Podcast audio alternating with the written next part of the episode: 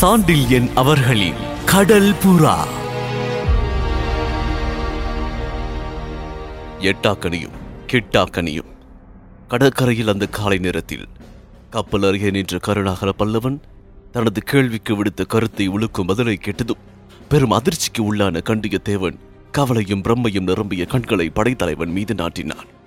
மேன்மேலும் ஏதேதோ கேள்விகளை கேட்க கண்டியத்தேவன் நா துடிதுடித்ததானாலும் படைத்தலைவன் முகத்தில் இருந்த ஆழ்ந்த யோசனையின் விளைவாக அந்த கேள்விகள் நாவிலேயே உறைந்துவிட்டன. முதல் நாள் இரவு.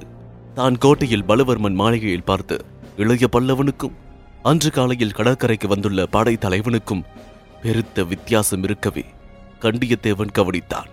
முதல் நாள் இரவு மது வெறியில் இருந்த இளைய பல்லவனுக்கும் அன்று காலை மிக தெளிவான புத்தியுடன் வந்திருக்கும் படை தலைவனுக்கும் பார்வையிலும் பேச்சிலும் வித்தியாசம் இருக்கவே செய்ததானாலும் அந்த வித்தியாசம் எதுவும்? முதல் நாள் இரவு குடிவெறியில் இட்ட உத்தரவை மாற்றும் நிலையில் இல்லாததை கவனித்த கண்டியத்தேவன் மேலும் மேலும் பிரமிப்புக்கே உள்ளானார் மரக்கலத்தை மாற்றியமைக்க மாதம் ஒன்று பிடிக்கும் என்று தான் கூறியதும் ஆகலாம் ஆகட்டும். ஒரு மாதம் அவகாசம் தான் உமக்கு கொடுக்க முடியும் என்று படைத்தலைவன் பதிலிருத்ததிலிருந்து மரக்கலத்தை மாற்றியமைக்கும் திட்டத்தை அவன் மாற்றப் போவதில்லை என்பதை புரிந்து கொண்ட கண்டியத்தேவன் "ஆ, அதற்கு பின் என்று ஒரு கேள்வியையும் போட்டு வைத்தான். எந்த தாமதமும் இல்லாமல் சற்றென்று வந்தது படைத்தலைவன் பதில். அதற்கு பின் நாம் இங்கு இருக்க மாட்டோம். என்றான் இளைய பல்லவன் திடீர் என்று. அந்த பதில் வீசின குரலில் மிகுந்த வேகம் இருந்ததையும் பெரும் பொருளும் புதைந்து கிடந்ததையும் கண்டியத்தேவன் கவனித்தான். இருப்பினும் திடீர் என்று கிடைத்த அந்த பதிலே அவனை பெரும் திகைப்புக்கு உள்ளாக்கியது. அந்த திகைப்புடன் "ஆ, அப்படியானால் என்று தட்டு தடுமாறி இழுத்தான் கண்டியத்தேவன் இங்கிருந்து போய்விடுவோம். தொலை தூரம் போய்விடுவோம். என்றான் இளைய பல்லவன் பதில் முன்னை போலவே துரிதமாக. எங்கே போக போகின்றோம் படைத்தலைவரே? கண்டியத்தேவன் கேள்வி கலக்கத்தோடு ஒழித்தது அதை பிறகு சொல்கிறேன் ஆனால் ஒரு மாதத்திற்கு மேல் இந்த துறைமுகத்தில் நமக்கு வேலை இல்லை என்றான் இளைய பல்லவன். இந்த துறைமுகத்தில் தங்கப் போவதாக சொன்னீர்களே? ஆம் சொன்னேன். கலிங்கத்தின் படைபலத்தை உடைக்க இதை ஒரு தளமாக உபயோகிக்க திட்டமிட்டேன். அந்த திட்டம் இப்பொழுது மாறிவிட்டது. இளைய பல்லவன் பதில் பெரும் விந்தையாயிருந்தது தேவனுக்கு. ஏன் மாறிவிட்டது என்று அவன் கேட்ட கேள்வியிலும் வியப்பு மண்டி கிடந்தது. இளைய பல்லவன் கண்டியத்தேவனை சில வினாடிகள் கூர்ந்து நோக்கினான். நிலைமைக்கு தக்கபடி திட்டங்களை மாற்றுவது விவேகம் தேவரே என்ற இளைய பல்லவன் முகத்தில் தீவிரமான உறுதியுடன் கவலையும் மண்டி கிடந்ததை கண்டியத்தேவன் கவனித்தான். ஆகவே கேட்டான் தேவன் அப்படி என்ன நிலைமை இங்கு ஏற்பட்டிருக்கின்றது? என்று. மிகவும் அபாயமான நிலைமை ஏற்பட்டிருக்கின்றது தேவரே இன்னும் ஒரு மாத காலத்தில் நாம் மட்டும் முன் யோசனையோடு நடந்து கொள்ளாவிட்டால் நீரும் நானும் நமது மாலுமிகளும் அழிக்கப்படுவோம். இந்த அக்ஷய முனையில் பெரும் உயிர் சேதமும் வேறுவித நாசமும் ஏற்படும். நாம் இப்பொழுது எரிமலையின் உச்சியில் உட்கார்ந்திருக்கின்றோம். அது உள்ளூர புகையை துவங்கி இருக்கின்றது வெடிக்க ஒரு மாத காலம் இருக்கின்றது.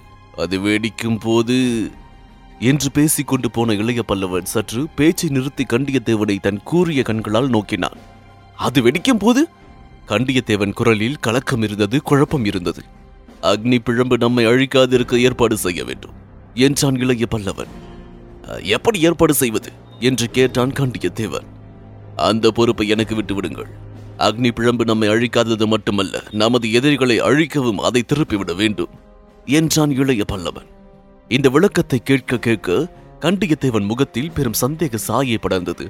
அந்த சாயையின் உட்கரத்தை புரிந்து கொண்ட இளைய பல்லவன் முகத்தில் புன்முறுவல் விரிந்தது. மனத்தில் உள்ளதை விட்டுவிடுங்கள் தேவரே என்றான் இளைய பல்லவன் அந்த புன்முறுவலை தொடர்ந்து. மனத்தில் அப்படி எதுவும் இல்லை கண்டியத்தேவன் குரலில் தயக்கம் இருந்தது. பயப்படாமல் சொல்லும் என்று ஊக்கினான் படைத்தலைவன். மன்னிக்க வேண்டும் உங்கள் போக்கு சில நாட்களாகவே என்று மெல்ல விழுங்கினான் தேவன். கண்ணியமானவர்கள் ஒப்புக்கொள்ளத்தக்கதாக இல்லை என்று முடித்தான் இளைய பல்லவன். கண்டியத்தேவன் சில வினாடிகள் குழம்பினாலும் இறுதியில் தைரியத்தை வரவழைத்துக் கொண்டு ஆம் படை தலைவரே கண்ணியமானவர்கள் ஒப்புக்கொள்ளத்தக்கதாகில்லை அது மட்டுமல்ல நாம் இருக்கும் நிலைமைக்கும் சாதகம் அல்லாது நீங்கள் மிதமிஞ்சி குடிக்கின்றீர்கள் என்றார் இளைய பல்லவன் முகத்தில் புன்முறுவல் மேலும் விரிந்தது. "ஹும், யார் அப்படி சொன்னது? என்று வினவினான் படை தலைவன் மெல்ல நகைத்து. யாரும் சொல்ல வேண்டியதில்லை என்றான் கண்டியத்தேவன். நீங்களே கண்டிருக்கின்றீர்கள் என்று கூறிய இளைய பல்லவன் பதிலில் ஏளனம் இருந்தது. அந்த ஏளனத்தை கண்டியத்தேவன் கவனித்தானானாலும் அதை லட்சியம் செய்யாமலே சொன்னான். ஆம் நான் கவனித்தேன். நான் மட்டுமல்ல எல்லோரும் கண்டிருக்கின்றார்கள் என்று. கண்ணால் காண்பதும் பொய் காதால் கேட்பதும் பொய். தீர விசாரிப்பதே மெய் என்ற பழமொழி ஒன்றை சொன்னான் இளைய பல்லவன் சிரித்துக் கொண்டே. இதில் தீர விசாரிக்க வேண்டிய அவசியமில்லை என்றான் கண்டியத்தேவன் சினத்தோடு. ஆராய்ச்சிக்கு அவசியம் இருக்கலாம். என்றான் இளைய பல்லவன் எந்த ஆராய்ச்சிக்கு? நாம் காண்பது சரிதானா என்ற ஆராய்ச்சிக்கு. அந்த ஆராய்ச்சியும் அவசியமில்லை. நீங்கள் கொடியில் மயங்கியிருந்ததை நேற்றிரவு நானே கண்டேன். என்றான் கண்டியத்தேவன் உறுதியுடன். எளிய பல்லவனின் இதழ்களில் இள நகை பூத்தது. அதிகமாக குடித்திருந்தேனா? என்று கேட்டான் அவன். ஆம் உளறினேனா? ஆம் என்ன உளறினேன்? நமது சீன மரக்கலத்தை பாரதத்தின் மரக்கலமாக்க சொன்னீர்கள். வேறு என்ன சொன்னேன்? அதிலும் சர்ப்ப மந்திரம் வேண்டாம் மத்திய மந்திரம் வேண்டாம் அக்ர மந்திரமாக்கிவிடு என்றீர்கள். வேறு என்ன சொன்னேன்? அக்ர மந்திரம் தான் வேகமாக போகும். அக்ர மந்திரம் தான் நன்றாக போரிடும். அப்படி மாற்றிவிடு என்றீர்கள். இப்படியா உளறினே என்று ஆச்சரியத்தோடு கேட்டான் இளைய பல்லவன். ஆம் என்று பதில் கூறினான் தேவன். அப்படியானால் தேவரே இந்த அக்ஷயமுனியின் மதுவை நான் பாராட்டுகின்றேன் என்றான் இளைய பல்லவன். இதில் பாராட்டு என்ன இருக்கின்றது? எரிச்சலோடு எழுந்தது கண்டிய தேவன் கேள்வி. இளைய பல்லவன் நகைத்துவிட்டு சொன்னான் என்ன அப்படி கேட்கின்றீர்கள் தேவரே? என் உளறலில் எத்தனை கோர்வை இருக்கின்றது பார்த்தீர்களா? மரக்களத்தை அக்ர மந்திரமாக்க காரணத்துடன் கூறியிருக்கின்றேன். இந்த மதுவை அருந்த முற்பட்டது முதல் என் மூளை எத்தனை துரிதமாக வேலை செய்கின்றது. மது அருந்திய பின் கோட்டை பாதுகாப்பு எத்தனை பலப்படுத்தப்பட்டிருக்கின்றது. மதுவை அருந்த முற்பட்ட பின் தெரியாத எத்தனை விஷயங்கள் அறிவில் பழிச்சிடுகின்றன. ஆஹா எத்தனை சிறந்த மது இது! இதை ஏன் நாம் அருந்து கூடாது சித்தத்தை துளக்கும் மது இது மர்மங்களை உடைக்கும் மது இது. நமக்கு விழிப்பூட்டுவதும் இந்த மதுதான் வாழ்க அக்ஷயமுனை வாழ்க அதன் மது. அதை நீங்கள் மருந்துங்கள் தேவரே. உமது மொழியும் துளக்கப்படும். விஷயங்கள் பழிச்சென்று புரியும் உமக்கு. இப்படி பேசிக்கொண்டே போன படைத்தலைவனை போதும் போதும் நிறுத்துங்கள் மது புராணத்தை. என்றான் தேவன். குரலில் கசப்பு மண்டி கிடக்க இளைய பல்லவன் கண்டிய தேவனின் கண்டனத்தை லட்சியம் செய்யாமல் மேலே தொடர்ந்தான். தேவரே அக்ஷயமுனியின் மதுவை மட்டும் நான் அருந்தாதிருந்திருந்தால் பல விஷயங்கள் என் மூளைக்கு எட்டியிருக்காது. பல மர்மங்கள் துவங்கி இருக்காது மர்மத்தின் அஸ்திவாரங்களையும் நான் அறிந்திருக்க முடியாது. அதை அருந்த துவங்கினேன். அதனால் உண்டான பலன் சொல்ல முடியாது. போக போக உமக்கே தெரியும் பலன் என்ன என்பது. உதாரணமாக நமது மஞ்சள் அழகி மகாராணி என்பதை உமக்கு யார் சொன்னது? நான் தானே? நான் சொல்லாவிட்டால் உமக்கு அது தெரிந்திருக்குமா? தவிர இந்த இடத்தில் பேச்சை சற்று நிறுத்தினான் இளைய பல்லவன். கண்டியத்தேவன் இதயத்தில் பெரும் சந்தேகம் எழுந்தது. ஒருவேளை இப்பொழுது குடித்துவிட்டு இளைய பல்லவன் வந்திருக்கின்றானோ என்ற நினைப்பு ஏற்படவே அவனை நன்றாக உற்று நோக்கினான் தேவன். ஆனால் இளைய பல்லவனிடம் மது வாடை ஏதும் அடிக்காதிருந்ததை பார்த்து சிறிது தேற்றிக் கொண்டான் என்றாலும் முதல் நாள் அருந்திய மதுவின் சேஷ்டை காலையிலும் தொடர்கின்றதோ என்ற சந்தேகம் ஏற்படவே. இளைய பல்லவரே இப்பொழுது உமது பேச்சில் தொடர்ச்சி இல்லை என்றான். நேற்றிரவு தொடர்ச்சி இருந்தது. இப்பொழுது புரிகின்றதா? மது அருந்திய போது தொடர்ச்சி இருந்தது. மது அருந்தாத போது தொடர்ச்சி இல்லை. ஒருவேளை அந்த மதுவின் சேஷ்டை காலையில் இருக்கும் என்று நினைக்கின்றீரா? நினைத்தால் தவறா? தவறுதான். ஏன்? ஏன்? மதுவின் சேஷ்டை இருந்தால் பேச்சில் தொடர்ச்சி இருக்க வேண்டுமே. இதற்கு என்ன பதில் சொல்வது என்று கண்டியத்தேவனுக்கு புரியாததால். மஞ்சள் அழகி மகாராணி என்று உங்களுக்கு யார் சொன்னது? என்று குறுக்கு கேள்வியை வீசினார். ஒருவர் சொல்ல வேண்டுமா? அவளை பார்த்தாலே தெரியவில்லையா? இது பார்த்து தெரிகின்ற விஷயம் அல்லவே. வேறு எப்படி தெரிய வேண்டும்? முடிசூட வேண்டும். நாடு வேண்டும். இதை கேட்டதும் ஏதோ சொல்ல துவங்கிய இளைய பல்லவன் சற்றென்று சொற்களை அடக்கிக் கொண்டு பேச்சை வேறு திக்கில் திருப்பினான். இந்த வீண் தர்க்கம் எதற்கு தேவரே? அவள் மகாராணியை இருந்தால் என்ன? இல்லாவிட்டால் என்ன? என் இதய ராணி அவள். அவளை போன்ற ஒரு பெண் இந்த மண்டலத்தில் இதுவரையில் பிறந்ததில்லை. இனி பிறக்க போவதும் இல்லை. அபூர்வமான பெண் அவள். அபூர்வமான வாழ்க்கையை படைத்தவள். இந்த உலகமே அவளை மறக்கலாம். ஆனால் என் உயிர் உள்ள மட்டும் அவளை நான் மறக்க மாட்டேன். எத்தனை எட்டாக்கனி அவள். என்று சொல்லிய இளைய பல்லவன் பெருமூச்சறிந்தான். எட்டாக்கனியா வியப்போடு வினவினான் தேவன். ஆம் தேவரே. உமது கைக்கு கிட்டித்தானே இருக்கின்றது? கையின் அருகில் இருக்கும் பல பொருட்களை நாம் தொட முடிகின்றதா? ஏன் முடியாமல் என்ன உங்களுக்கு மஞ்சள் அழகியை மனமுடிக்க தயாராக இருக்கின்றாரே பலவர்மர்.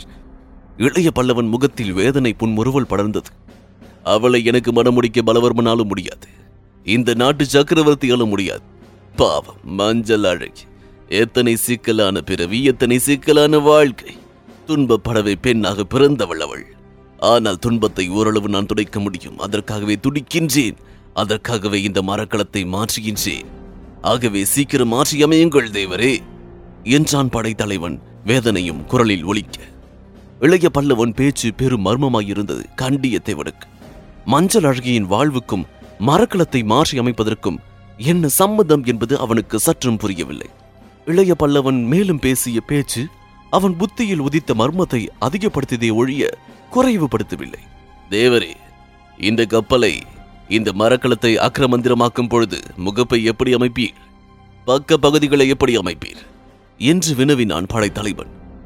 சிங்க முகம் பாம்பு முகம் யானை முகம் புலி முகம் எருமை முகம் பறவை முகம் இப்படி ஏதாவது ஒன்று அமைக்கத்தான் கப்பல் சாத்திரம் இடம் தருகின்றது என்றான் கண்டியத்தேவன். எந்த முகத்தை நமது மரக்கல முகப்பாக அமைக்க உத்தேசித்திருக்கின்றீர்கள்? புலி முகத்தை. ஏன்? நமது சோழ நாட்டுக்கொடி புலிக்கொடி அல்லவா? ஆம் இருப்பினும் நாம் சோழ நாட்டில் இப்பொழுது இல்லை. புலிமுகம் வேண்டா. பறவை முகத்தை அமையுங்கள். கண்டியத்தேவன் பெரிதும் ஆச்சரியப்பட்டான். நாட்டுப்பற்றும் நாட்டு கொடி பற்று மிக அதிகமாக உடைய இளைய பல்லவன் தன் நாட்டுக்கொடியின் அடையாளம் தேவையில்லை என்று சொன்னது பெரும் வியப்பாக இருந்தபடியால் அவன் கேட்டான் எந்த பறவையின் முகத்தை அமைக்கட்டும் என்று? புறாவின் முகம் தடையின்றி வந்தது இளைய பல்லவன் பதில். புறா முகமா? ஆம் புறாவின் முகம் முகப்பாக இருக்கட்டும். பக்க பகுதியை புறாவின் சிறகுகளைப் போல் அமையுங்கள். இந்த மரக்கலம் இனி கடலில் பறந்து செல்லும் பெரும் புறா இந்த கடல் புறா சோழ நாட்டு வரலாற்றை கடற்பகுதியில் விரிவுபடுத்தும். இதன் புகழை தமிழக கவிகள் பாடுவார்கள். கடல் புறா இன்றியமையாத கடற்போர்க்களமாக கடற்காவியமாக மாறும் என்று கூறிய இளைய பல்லவன்.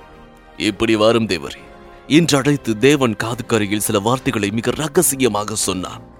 ரகசியத்தை கேட்டு கண்டிய தேவன் மலைத்து நின்றான். அந்த மலைப்புடன் மலைப்பாக அவன் ஏதோ சொல்லவும் துவங்கினான். உம் பேச வேண்டாம் என்பதற்கு அறிகுறியாக வாயில் விரலை வைத்து எச்சரித்த இளைய பல்லவன் மஞ்சள் அழகி எட்டாக்கணி கடல் பூரா கிட்டாக்கணி புரிகின்றதா? என்று கூறி பெரிதாக நகைத்தான். பிறகு விடுவிடுவென்று கோட்டையை நோக்கி நடக்கத் துவங்கினான். கண்டியத்தேவன் மலைத்து போய் படைத்தலைவன் போவதை பார்த்து கொண்டு நின்ற இடத்திலே நின்றான். அவன் மலைப்பே பெரிது. அதைவிட பெரிய மலைப்பு மாளிகையில் காத்திருந்தது கோலவாணியின் சேந்தனுக்கு. இளைய பல்லவன் இட்ட ஒரே உத்தரவை கேட்டதும் அடியோடு நிலை குலைந்து தடுமாறி போனான் கோலவாணிகன். ஐயையோ என்னால் முடியாது. பெரும் ஆபத்து. என் தலை போய்விடும் என்று உளறினான் பெரும் கிளி குரலில் ஒலிக்க. இதன் தொடர்ச்சியை முல்லை முள்ளால் எடுக்கலாம். இதில் தொடர்ந்து கேட்கலாம். இந்த பாட்காஸ்டை உங்களுக்காக வழங்கிய நான் டிஜே முருகா. சோஷியல் மீடியாவில் என்னை ஃபைண்ட் செய்ய. Facebook handle Murugan dot radio மற்றும் Instagram handle Murugan dot DJ இந்த பாட்காஸ்ட் உங்களுக்கு பிடித்திருந்தா சவுத் ரேடியோஸ் மொபைல் ஆப்ல ஃபைவ் ஸ்டார் ரேட்டிங் கொடுங்க. உங்களின் பேராதரவிற்கு மனமார்ந்த நன்றிகள். மீண்டும் சந்திப்போம்.